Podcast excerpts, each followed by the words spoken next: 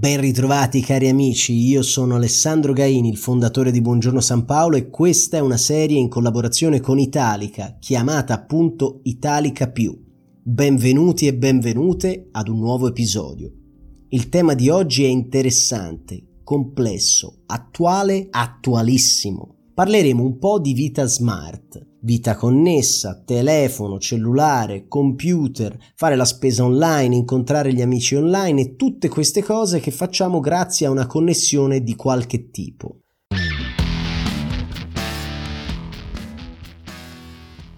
Vedremo prima di tutto cosa significa smart, una parola che leggiamo ovunque. Poi parleremo di smart working, che cos'è e quali sono, secondo la nostra esperienza, i pro e i contro di lavorare da casa. Infine, discuteremo di smartphone e di tutte le cose che ci possiamo fare. Avrete sicuramente notato che stiamo usando un sacco di parole inglesi. Sono parole che si usano correntemente nella nostra lingua.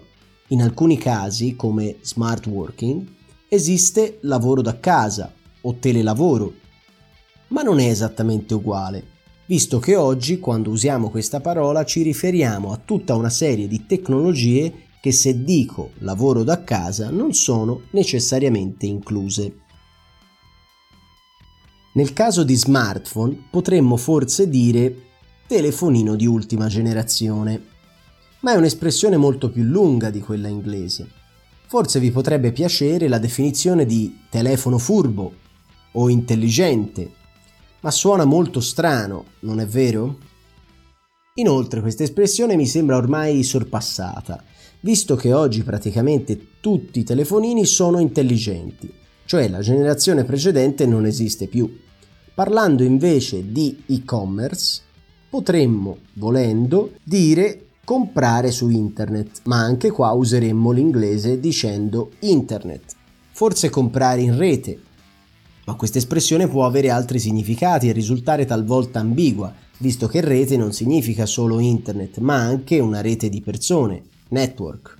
Insomma, in alcuni casi sembra proprio che l'inglese sia un alleato della nostra lingua. Allora, cominciamo dalla parola smart. Essa ha in inglese vari significati. Capace, attivo, raffinato e poi quello che ci interessa in questo contesto, intelligente. Abbiamo detto furbo prima, ma in realtà la traduzione sarebbe più corretta con la parola intelligente. Quindi quando parliamo di smart TV, smartphone, eccetera, stiamo dicendo che si tratta di apparecchi intelligenti. Che ne dite? Siete d'accordo? Oggi più di ieri siamo sempre connessi. Siamo connessi giorno e notte. Partiamo dal lavoro da casa, lo smart working. Vuol dire che lavoriamo da casa cioè non dobbiamo andare nella sede della nostra ditta per svolgere le nostre mansioni, ma possiamo farlo nella nostra abitazione in modo intelligente, visto che smart significa proprio questo. Secondo il Politecnico di Milano, lo smart working è una nuova filosofia manageriale fondata sulla restituzione alle persone di flessibilità e autonomia nella scelta degli spazi, degli orari e degli strumenti da utilizzare a fronte di una maggiore responsabilizzazione sui risultati.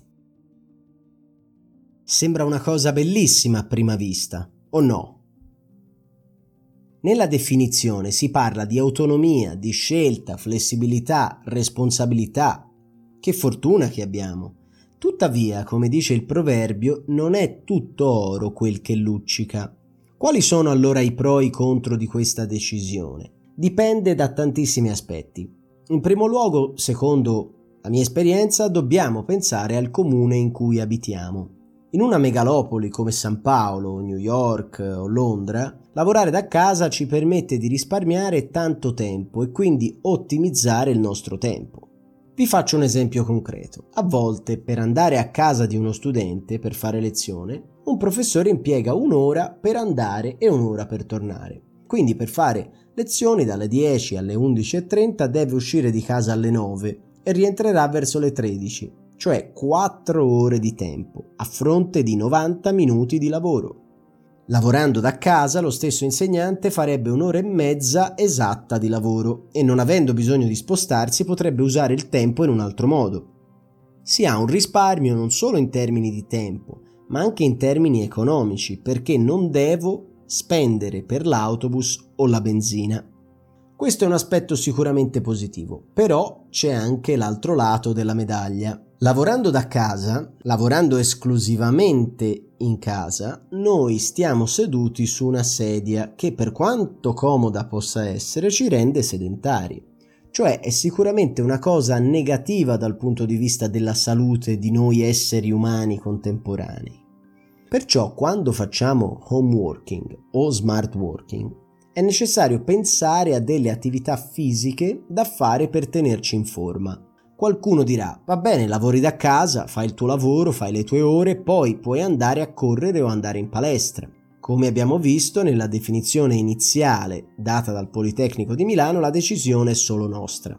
Sì, certo, in teoria è facile, anche se poi magari tante persone devono badare alla casa nelle ore in cui non stanno lavorando. Dove sta il problema? La questione importante quando lavoriamo da casa riguarda i tempi, l'orario di lavoro.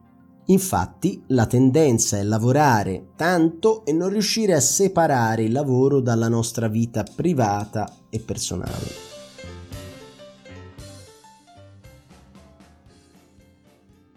Cioè esiste il pericolo di lavorare troppo e lavorare in orari che possono entrare in conflitto con altre attività della nostra vita o della vita di chi ci sta vicino quando invece lavoriamo fuori, la tendenza è a separare maggiormente questa attività e secondo me è necessario fare molta attenzione a questo aspetto.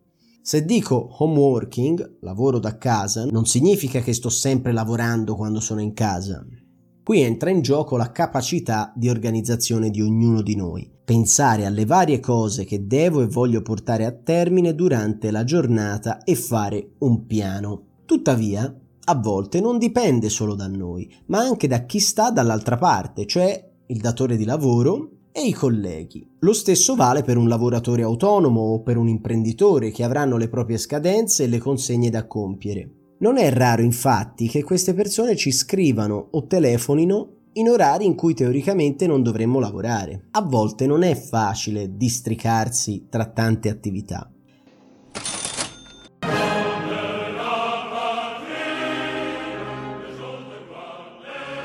In Francia hanno vietato da poco, o pensato di fare, le email di lavoro nel fine settimana. Quindi semplicemente il tuo superiore non può mandarti le email, oppure se tu le leggi, lui ti deve pagare le ore di lavoro straordinario. Veniamo ora agli strumenti che usiamo per lavorare, per connetterci alla rete, cioè il telefonino e il computer. Sì, sì, sì, sì, sì, sì, yeah, yeah, yeah, chi appartiene alla generazione dei nati negli anni 70, inizi 80 del secolo scorso sa benissimo che il telefonino era un telefono e un computer lo si usava solo per giocare a videogiochi. Più o meno, stiamo esagerando. Oggi no, non è solo un computer, non è solo un telefono, non è solo uno strumento di lavoro. Diciamo che io abbia finito le mie ore di lavoro e ricevo un'email. Il mio smartphone automaticamente, a meno che io non tolga questa funzionalità, mi manda un avviso e mi dice hai ricevuto un'email. E io dico chi sarà a quest'ora? Magari stiamo aspettando un messaggio da un amico, da un parente, alla fine invece leggiamo il messaggio del datore di lavoro di un cliente che finisce per condizionare anche le nostre ore libere. Purtroppo non tutti possono permettersi di avere due telefoni, uno personale e uno aziendale. Ma che cos'è oggi il telefonino?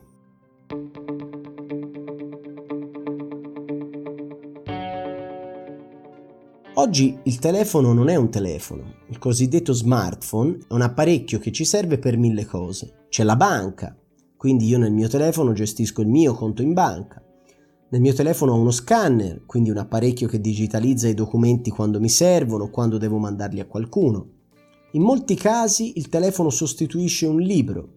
Sempre più persone lo usano per leggere non solo documenti, non solo lettere di lavoro, mail, messaggi, ma anche per leggere libri. Moltissime persone lo usano a mod di TV. Oggi c'è Netflix e tantissime altre piattaforme disponibili sul cellulare in cui possiamo vedere dei video. Quindi nello smartphone abbiamo una TV, abbiamo una radio che possiamo ascoltare, abbiamo un quotidiano, ma anche una rivista che possiamo leggere. Inoltre è un apparecchio con il quale io posso fare la spesa, quindi posso comprare qualsiasi prodotto. Ah sì, certo, è anche un telefono. Un telefono moderno perché in genere le telefonate classiche sono sempre meno comuni, ma facciamo delle videochiamate con una, due, tre, quattro, cinque, sei partecipanti e quindi il telefono è diventato una cosa che usiamo continuamente. Insomma, come vedete, la vita smart ha dei vantaggi e degli svantaggi. Sicuramente può essere una cosa molto positiva, ma allo stesso tempo ha bisogno di una grande capacità organizzativa da parte nostra. Ormai queste nuove tecnologie non sono il futuro, sono il presente e per questo motivo dobbiamo riflettere sul loro uso.